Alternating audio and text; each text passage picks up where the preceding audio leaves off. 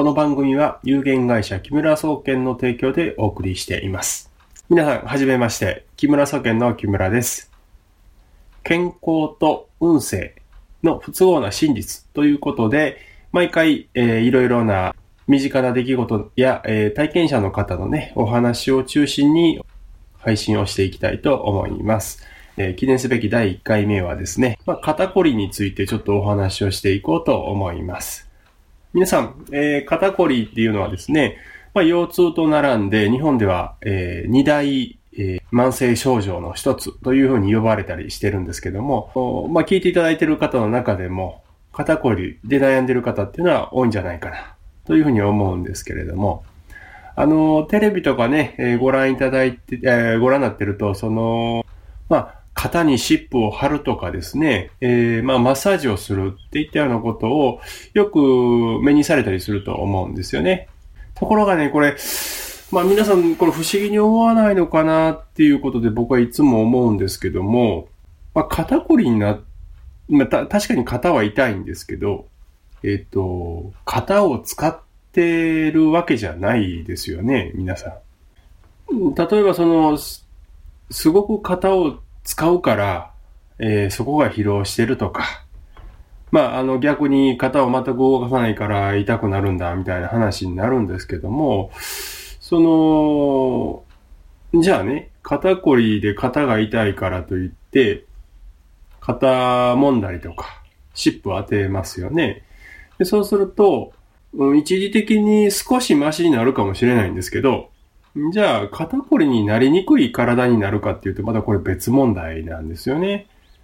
で、むしろ、そのよく知られてるのは肩とかを強く揉みすぎちゃうと、筋肉がですね、一回あの、潰れてしまうことで、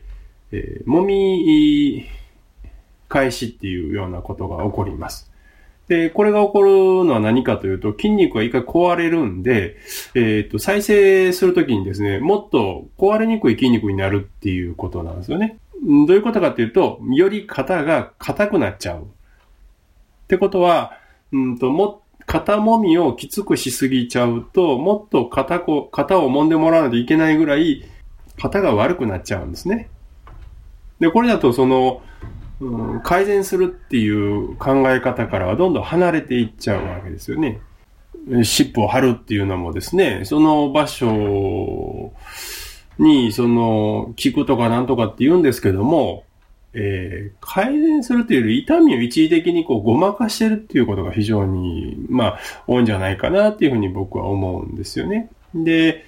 日常生活でよく使ってる部分と型っていうのがね、すごくこう結びつかないなっていうふうにいつも思っていて、で、まあこれは西洋医学で言うとね、肩こりは肩の問題、血流が悪いとかっていう話になるんですけど、いや、そもそも肩こりが増えた理由っていうのは、日常生活で、えー増えた動作と関連があるんじゃないかって考えるのが僕は普通だと思ってるんですね。で、そうすると、何かって言えば、これはもうね、パソコンとか携帯ですよね。まあ今はもうスマートフォンでもうパソコンみたいなことできるんで、まああとは iPad とかね、ああいうディスプレイだけのものを実際触って動かすわけですよね。で、その代わりに肉体労働って非常に少なくなっちゃってるんで、あのーまあこれ、日常生活で何が増えたかって言えば、指先を使うことが非常に増えた。まあそれと、えー目を使うことが非常に増えたわけですよね。でそうすると、この手と目の疲労っていうのが非常に多くなると。そういう疲労が、えー肩こりに影響してんじゃないかと。まあ、いうふうに考えるのが、まあ、自然なんじゃないかなというふうに僕はいつも思うわけですね。で、これはまあ何も僕が自分なりの理論をこう言ってるっていうわけではなくて、これ東洋医学の、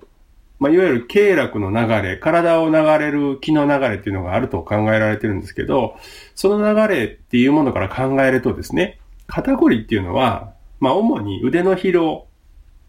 から来てるんじゃないかというふうに言われてますし、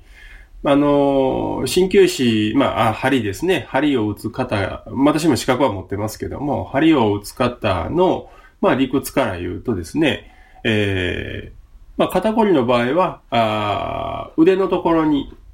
ちょうど肘の部分にあるですね、極地というツボがあるんですけど、ここに針を刺すとですね、非常に肩こりが良くなるって知られてるんですね、昔から。と医学の場合は、そういうふうに、えー、問題が起こっている場所と、原因になっている場所が、必ずしも一致しないっていうような考え方があります。で、私もこういった、えー、肩こりなんかの治療法を、まあ、治療したりとか、治療法を教えたりしてるんで、よくわかるんですけど、まあ、肘のその極地付近の筋肉を緩めたりとか、ほぐしたりですね。あとは指先を揉むとですね、肩こりって勝手に改善するんですよね。で、その証拠に、えー、この指もみとか、あの、肘の周りの筋肉をほぐす前に、えー、肩がどれだけ動くかをいろいろとチェックしてもらうとですね、例えば、両肩を力入れて上に上げるっていう動作をやってみて、で、それが、えー、どれぐらい上がってるかっていうのをまず見て、それから、その肘や指先を揉んで、マッサージしていただいて、するとですね、まあこれは10分15分とか行うと、指揉んだり、ほぐした方の肩だけ、そちらの方の肩だけが、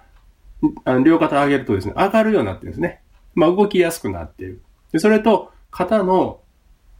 痛みとか凝りっていうのも、その、やった方だけ改善するっていうのが、まあ起こるんですね。で、まあ、こういったことっていうのが、うんと、私はまあ中学2年から東洋医学の勉強を始めて実践し始めたんで、まあ、非常に当たり前のこととしても頭の中入ってるわけですけど、どうも世の中の方たちっていうのはそういうことを、まあ、知らない。そもそも教えてもらってないっていう方が多いみたいなんですよね。でそうすると、全くというか、まあ、ほぼ効果の出ないようなね、治療を一生懸命行うんだけども、結局、どんどん悪化していくのを改善できないで悩んでるとかっていう人にまあよくは合うんですね。で、まああの、正直、西洋医学でですね、肩こりって治せないと思ってますし、実際治せてないんですよね。で、まあ最近はちょっと東洋医学寄りになってきて、その肩甲骨動かしたらいいとか、なんとかって言うんですけども、実際に疲れてる場所をですね、えー、改善せずに、そのその場しのぎで楽にすることばっかりをですね、えー、やっててもですね、これはもう根本的な解決にならないどころか、えっと、もっと悪化させてしまうんじゃないかなっていうふうに非常にこう、危険だなというふうにね、僕は思っております。まあ、それ以外に、まあ、腰痛もそうなんですけどね、腰が痛い痛いっていう話なんですけども、腰痛になる原因っていうのは、どっちかというと下半身の方にあってですね、えー、まあ私がよくチェックする場所っていうのは膝の裏のあたり。まあこれはあの、東洋学のツボで言うと、胃中というツボがあるんですけど、まあこことか、あとふくらはぎなんですね。で、こういったところを、えー、ほぐしてあげる。まああとは足の指を揉む、足の裏を軽く撫でたり、えー、ちょっと押してあげるっていうことをするとですね、この腰痛っていうのはあ楽になりやすく、楽になっていく人が多いということなんですね。もちろん、あの特殊な要因でなる方もいらっしゃるんで、まあ、それは私の専門分野なんで、まあ、これはおいおいお話ししていこうと思いますけども、世の中のね、その、肩こりとか腰痛の治し方っていう考え方が西洋医学的な面、やり方で見ていくとですね、なんというか、その、その場所だけなんとかしようっていうですね、まあ、うん、なんというか、短絡的なやり方が多いんですよね。で、それで実際治っていればいいんですけど、治ってないので、あの、まあ、それが、えー、それが証拠にですね、えー、肩こりと腰痛に悩む人っていうのは、まあ、日本で非常に多くて、まあ、最初に申し上げたように、その慢性疾患の1位と2位になってるわけですよね。うん、で、まあ、こういったような、うん、不都合なね、事柄、直せてないよっていう事柄は全然、まあ、実は、西洋医学の方で言わないんですよね。で、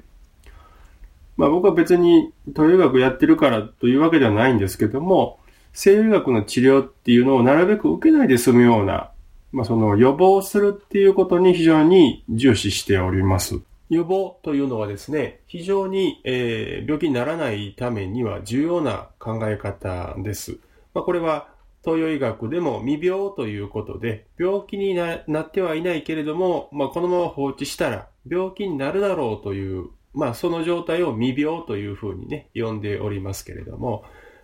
次回は、えー、この予防と未病ということについてですね、えー、ご説明をしていきたいと思います。最後までお聞きいただきありがとうございました。それではまた次回お会いしましょう。